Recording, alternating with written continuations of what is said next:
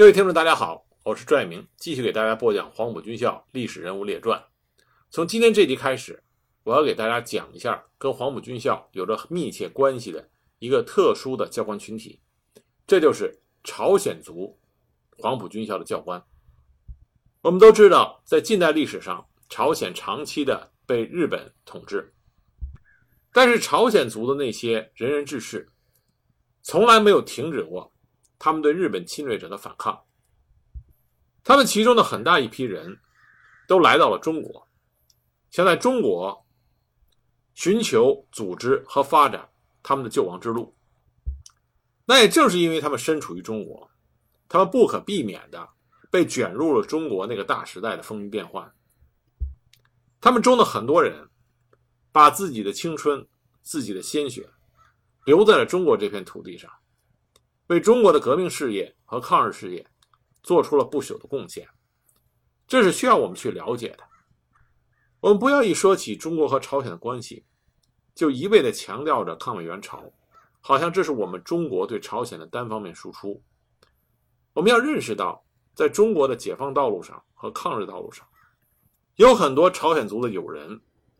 做出了应该让我们铭记的非凡的牺牲和贡献。只有这样，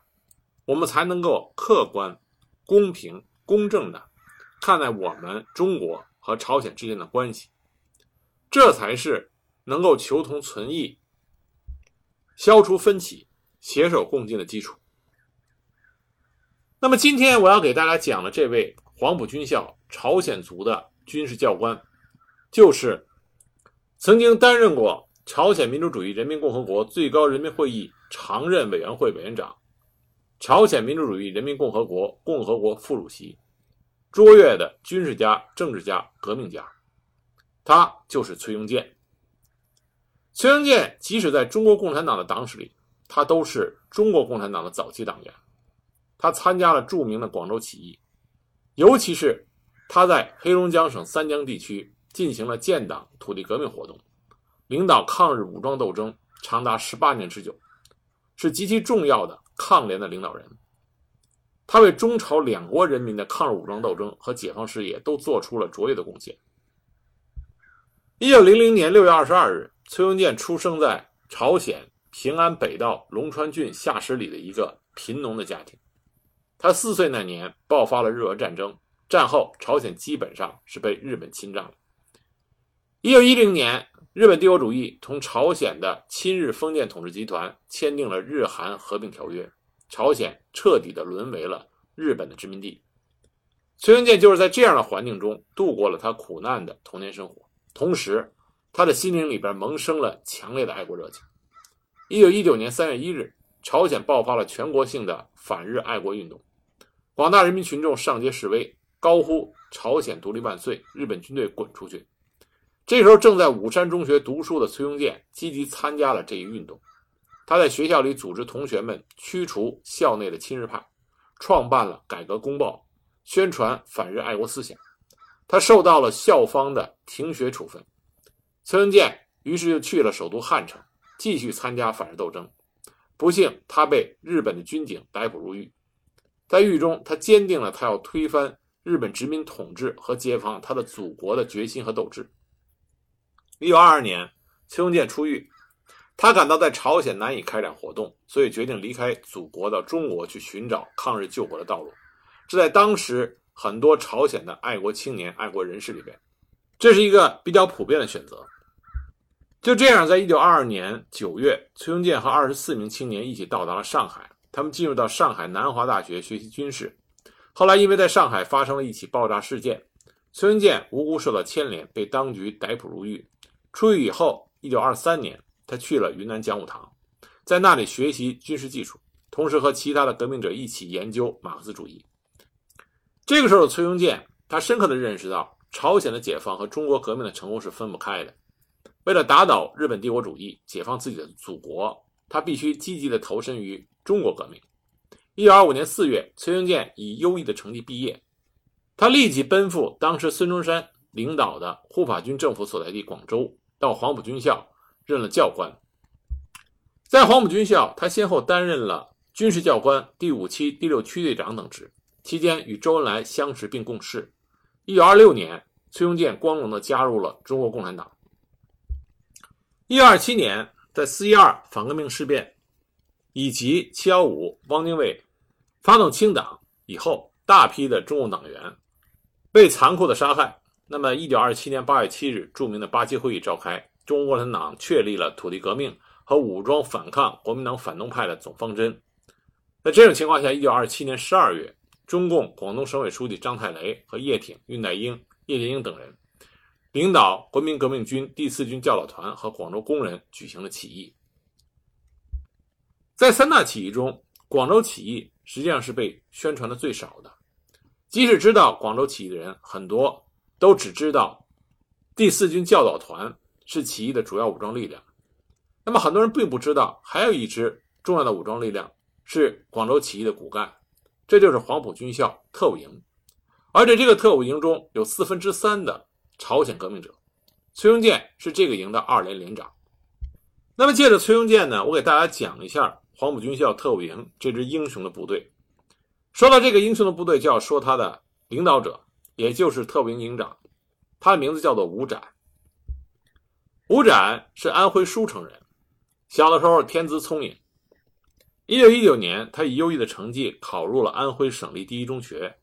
那么，在进步的书刊的启迪和激发下，他积极参加了反对军阀的六二运动，和舒传贤等人筹建了安庆市社会主义青年团。啊，舒传贤是后来中国共产党重要的领导人。一九二四年，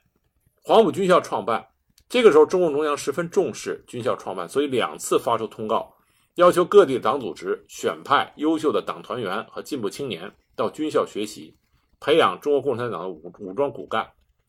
所以，吴展他不顾家人的阻拦，瞒着已经怀孕的妻子和年幼的儿子，偷偷的奔赴到广州投考。经过严格的筛选以后，他进入到黄埔第一期第四队学习。那吴展作为安庆市社会主义青年团的创始人之一。很快就扎入了中国共产党，成为了中共党员。他更加坚定地信仰了马列主义。当吴展从黄埔军校毕业的时候，因为才华出众，被校本部留用，先后任第二期教官部中尉特别官佐和第三期校长办公厅中尉特别官佐，啊，成绩非常优秀。一九二六年北伐战争开始以后，军校决定采纳教育长方鼎英的建议，筹建了规模最大的分校——武汉分校。学员分别来自于第五期的政治大队、炮兵大队、工兵大队，而且全国招生。其中招生女生一事是中国近代军事教育史上的首创。而吴展，他随着校本部政治科一起迁往武汉，担任了学生总队第四队队长兼训育教官。七幺五汪精卫宣布分共之后，武汉分校随即就对学员进行了解除武装以及遣散共产党员的行动。第一次国共合作宣告破裂。这个时候，张发奎作为第四集团军第二方面军的总指挥，他想趁机收留一部分学生，扩充他的势力，所以就将这些学生改编为国民革命军第四集团军第二方面军军官教导团。张发奎自兼教导团团长，叶剑英兼任该团的教育长，吴展任第一营的营长，宋湘涛任第二营营长，刘先林任第三营的营长。而当时武汉分校具有中国共产党党员身份的女学生很多也编进了教导团。教导团本来是要去参加南昌起义的，那么他和另外一支武昌国民政府警卫团一样，没能赶上南昌起义，所以呢，警卫团在团长卢德铭的率领下去参加了秋收起义，那么教导团呢就在叶剑英的率领下去参加了广州起义。教导团是一支有一定的文化程度和政治理论水平、身体素质过硬、能够打硬仗的队伍。在该团的一千三百多名下级军官中，潜伏着包括吴展在内几百名没有暴露身份的共产党员和共青团员。共产党的影响力和号召力相当的大。南昌起义之后，张发奎为了要和桂系的李济深争抢广东地盘，打着护党运动的旗号。带领着第二方面军回师广东，教导团也随着大部队南下。那么南昌起义之后，张发奎实际上对教导团是极具戒心的。他曾经说过，教导团就是一颗拉了线儿的手榴弹。所以在江西九江的时候，张发奎害怕教导团闹事儿，就收缴了学员们的武器。当时学员的思想十分混乱，唯恐张发奎也仿效蒋介石来个清党，所以大部分人准备逃亡。在这危急关头，叶剑英在吴展等共产党员的协助下，分头对学员们进行了教育，指出了干革命是任重道远，不可能一帆风顺，稳定了他们的情绪，重新集结，并且继续南下。那么，当然途中为了严防匪患，张发奎又把枪械发还，装备了队伍。可是，当教导团到达广东韶关休整待命的时候，张发奎再次疑心重重，命令全体学员交出武器。那么，部分学员们再一次出现了情绪低落、思想的动荡不安。吴展等人再一次到各连去做说服学员的工作，使队伍得以保持原状态，继续前进。部队到达广州之后。那么张发奎这个时候明显的向汪精卫靠拢，所以广州省委决定趁着张发奎的主力部队在西江与桂军作战、广州空虚的机会，发动武装起义。当时中共中央对广东省委的暴动计划大致同意。十月中旬，张发奎的亲信、原来教导团团长杨树松赴任黄埔军校教育长一职。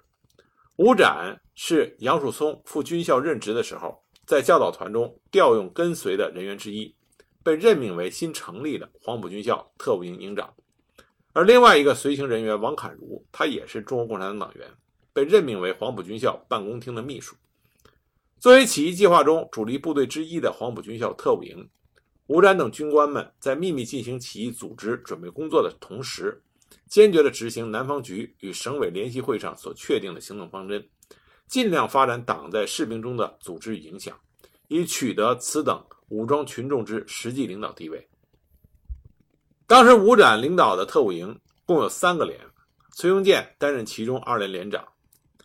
特务营中朝鲜人一共是一百五十多人。中下级军官除了二连连长崔庸健，还有教官杨达夫、金元凤。吴松隐、金山，这些都是朝鲜籍的师生，同时他们也是坚定的中国共产党党员。广州起义的计划本来是按部就班、顺利的进行着，结果就在起义的前夕，负责转运武器的小北直街大安米店被敌人发现，老板被捕以后供出了实情，汪精卫马上做出屠杀全广州的革命分子的决议。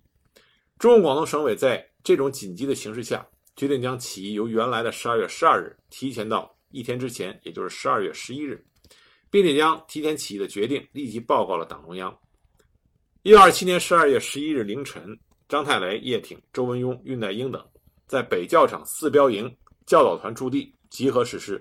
宣告广州起义正式开始。但很不幸的是，在当天中午。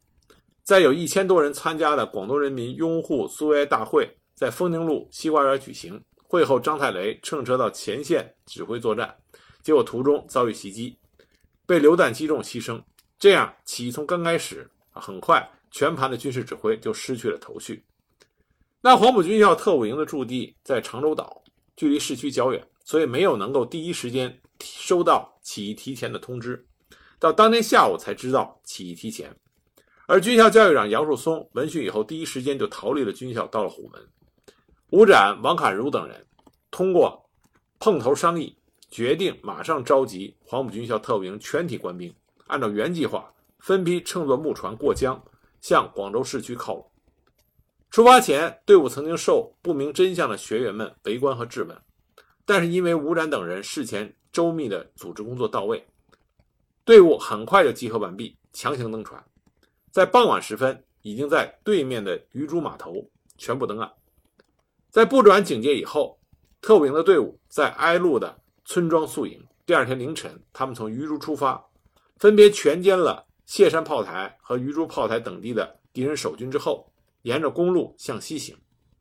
队伍抵达沙河瘦沟岭附近做休息和整顿的时候，正在吴展和王侃如等军官。商议如何派人进城与起义指挥部取得联系的时候，突然担任警戒的士兵前来报告，发现了敌情。原来对方是奉了张发奎之命，从惠州返回广州镇压起义的李汉魂的部队。吴展立即布置进行阻击，并且下令做好战斗准备。双方就展开了激烈的战斗。我们在说到广州起义的时候，为什么广州起义非常的残酷、非常的血腥？因为广州起义，中国共产党领导的武装，他们的对手是张发奎率领的部队。我们一说起张发奎率领的部队，老是以为只有叶挺，他的独立团是一支攻无不克的过硬部队。实际上，张发奎手下的部队都很能打，都是经过北伐战争洗礼的百战雄师。所以，我们说广州起义，中国共产党的对手是极其强大的。五展的特务营面临着李汉魂部队的围剿，所以在双方面的战斗中，特务营这个时候因为大多数都是没有经过实战的学员，军官的实战经验也不多，所以一旦交起火来，这个差距就很明显。特务营的损失非常的大，当时崔庸健率领的第二连的朝鲜籍师生伤亡了一百多人。一共朝鲜籍的师生才一百五十来人，就一下子伤亡了一百多人。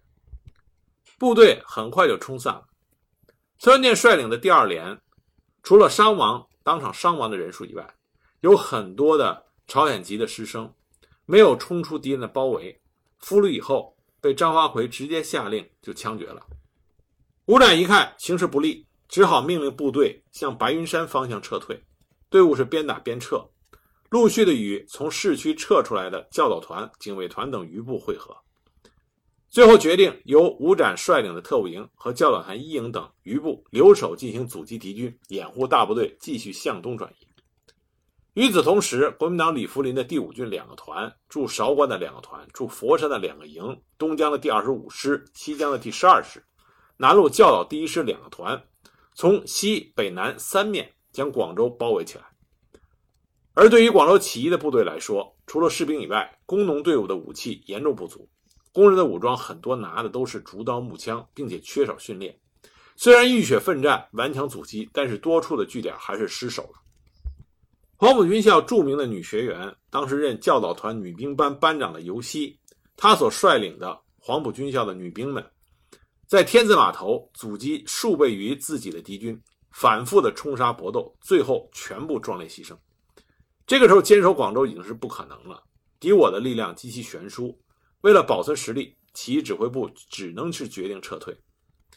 国民党军队当时在起义部队撤离后，重新占领了广州，随即展开了六天的血腥大屠杀。当时整个广州城尸横遍野，血染珠江。这次起义共有五千七百多的军民殉难。那么撤出广州的起义队伍，其中一部分的工农红军向东江、北江转移。而教导团、警卫团、特务营和部分的工人赤卫队，以及从监狱里救出的人，大概有一千多人，分别向花县的方向转移。到达花县之后，部队进行了改编，改编为一个师。那么，参加广州起义的部队啊，这些剩余部队成立的是红四师。红四师下辖三个团：第十团、第十一团、第十二团，师长是叶雍。宋湘涛任副师长，袁玉任师党代表，王侃如任师政治部主任。原来教导团的成员组成第十团，团长是白新，团党代表是徐向前。吴展任团参谋长，警卫团和黄埔军校特务营的成员组建成第十一团，赵希杰任团长，缪云仁任团党代表，而新参军的工人和农民组成了第十二团。饶寿柏任团长，陆更夫任团党代表。我们这里可以看一看，这是红军最早期的部队的啊领导层，这里边的名字对于我们来说基本上都是陌生的，除了徐向前、徐帅我们比较熟悉以外，再一个呢，有些朋友可能熟悉上海特科的历史，那么知道白新，因为那是上海特科锄奸的一个典型的战例。但我们看这里其他红四师领导层的名字，啊，基本上我们都不知道他们的事迹，所以这是那个时代进行革命斗争的残酷性。很多人转瞬即逝。我们有一些宣传，宣传的好像你只要有卓越的能力，你就可以中流击水，你就可以成为时代的弄潮儿。其实这都是一种盲目的夸大。卓越的能力的的确确是你可以中流击水，成为时代弄潮儿的基础，但这只是基础。你如果不能够认清时代的残酷性，认清那个滔天大浪的残酷性，你所谓的卓越能力，也可能永远只能是一个基础，而不能生长、发芽、开花、结果。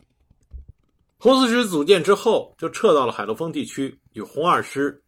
联手啊，希望能够建立和发展海陆丰根据地。但很可惜，最终海陆丰革命还是失败了。在海陆丰根据地失败之后，中共的广东省委决定部队分批转移，保存革命实力。那么，吴展他们撤出海陆丰根据地的时候，有多少人呢？一九二八年春，吴展、贺成、孟静秋等只有十余人，乘坐木船抵达了香港。之后，吴展有组织介绍去了上海找中共中央分配工作，但中央一时没予分配，于是他就和他的妻子彭静秋返回到安徽，与安庆的中共党组织取得了联系。一九三零年，李立三极力推行以武汉为中心的一省或数省的革命暴动，首先胜利的左倾错误路线。吴展接受命令，去南京做兵运工作，发动南京驻军进攻武汉。没有获得成功，被迫重返安庆灵湖。因为在他的老家认识他的人很多，所以在安庆的活动愈发的艰难。所以吴展决定离开安庆，去找党中央再次分配工作。到达上海之后，经过两个多月，吴展才和党中央取得了联系，被分配到中共中央军委工作。他的妻子彭景秋被分配到军委机关刻钢板、印文件。当时吴展夫妇啊就住在前楼，他们的后边就是周恩来和陈公的办公室，所以在那段时间，吴展是在周恩来的直接领导下工作的。一九三一年一月，根据中共中央的决定，红一军和红十五军合编为红四军，下辖第十、第十一两个师和一个独立团。为了充实鄂豫皖革命根据地的军事力量，中共中央军委派吴展和张金秋一起去鄂豫皖革命根据地工作。吴展到了鄂豫皖根据地以后，担任的是红四军第十师的参谋长。一九三一年底，红四军和红二十五军在湖北黄安、七星坪改编为红四方面军，徐向前任总指挥，陈昌浩任政委。吴展这时候继续在第十师担任参谋长。一九三二年初，红四方面军发起了商黄战役，目的是夺取商城，使鄂豫皖和皖西两块革命根据地连成一片。总指挥部采取了围点打援、围而不攻的战术，设重兵于商黄公路两侧，伺机消灭来源之敌。第十师第十一师置于左侧，红二五军第七十三师置于右侧，担任迂回包抄的任务。吴展直接指挥特务第二连和师部特务队在左侧配合兄弟部队阻击曾万钟等部之敌。当时正逢雪后，道路泥泞，部队行动困难。吴展克服了他高度近视的困难，亲临阵地侦察敌情。那么，在他接到了特务二连传令兵送来的情报以后，当机立断下达命令，特务第二连和特务队星夜的赶到北亚江，配合黄川独立营，阻滞敌人的前进。部队接到五展命令以后，迅速的向北亚江进发，争取了时间，取得了打援的主动位置，保障了红军大队执行总指挥部的作战计划。那么，红十一师和红红十二师沿着商黄公路以南向豆腐店的西南运动迂回成功；红七十三师沿着商黄公路以北向豆腐店的西北方向运动，这样就形成了一个巨大的钳子，把汤恩伯、曾万钟、张访几个师压在了方圆十余里的平川里，歼灭了其两个师，取得了除夕的豆腐店大捷。紧接着，苏家府战役打响。第十师接着担任阻击突围之敌的任务。第十师的先头部队与苏家府出援青山店之敌遭遇，歼敌一个营，迫使敌人退回到苏家府。吴展指挥部队猛打，乘胜包围了苏家府，使敌人内无粮弹，外无援兵，只能是束手就擒。黄安、商黄、苏家府、黄光四大战役的胜利，使得红四方面军空前的壮大，鄂豫皖革命根据地的发展处于一个极盛的时期。但这个时候，张国焘过于乐观的啊估计了形势，同时呢推行左倾机会主义路线，造成了第四次反围剿的失败，部队被迫转移。红四方面军翻越大巴山，进军通江，攻克南江，占领巴中，创建了川陕革命根据地。就在红四方面军立足川北，扩大红军，准备发展革命根据地的时候，肃反进一步扩大化。吴展被以改组派第三党、右派等莫须有的罪名，在一九三三年春，在四川通江被张国焘逮捕杀害，年仅三十二岁。吴展他是红军早期杰出的军事将领，他有着丰富的作战经验。如果给他时间发展起来的话，他会对中国共产党率领的武装力量的发展和壮大有着更多的贡献。与他共事过的人民解放军将领在回忆他的时候曾经说过：“吴展他是一个杰出的指挥员，是一位有文化、有科学知识、有军事素养的高级干部。他在红十师工作期间。”对部队军事训练抓得很紧，部队的战术技术水平有明显的提高，在作战的时候能够亲临前线指挥，及时的了解敌我双方情况的变化，及时灵活的指挥，有力的打击敌人。他在作战中非常重视运用和发展战术技术的作用，常对干部和战士们说：打仗要多动脑筋，多想办法，要以勇敢加智慧与敌人作战。有了勇敢，又有了智慧。这就能战胜在兵力和武器占绝对优势的敌人。他的工作非常细致和深入，经常到连队看望战士，和干部战士促膝谈心，了解部队的思想情况和工作情况，发现问题，及时的说服教育、领导和指导基层连队的工作。他为人平易近人，生活非常简朴。除了行军有乘马之外，看不出他和战士有任何的区别。大家也非常愿意接近他，向他反映情况。在部队中享有很高的威信，他对参谋工作非常的认真和细致，身居参谋长的高位，在大小工作上都是勤勤恳恳，一丝不苟，深入实际，亲自动手。因此，这样一位优秀的红军将领被肃反扩大化冤杀，是红军一个巨大的损失。那么，在介绍完了黄埔军校特务营以及他们的领导人吴展的事迹以后，我们再回到崔庸健的身上。崔庸健实际上在1928年初就已经离开了广州起义的剩余部队，他受到党组织的派遣，冲破了层层的障碍和封锁，经过上海来到了东北，在松花江和乌苏里江沿岸组织党组织，继续进行革命活动。那么在他的人生历程上，也翻开了最为可歌可泣的一页，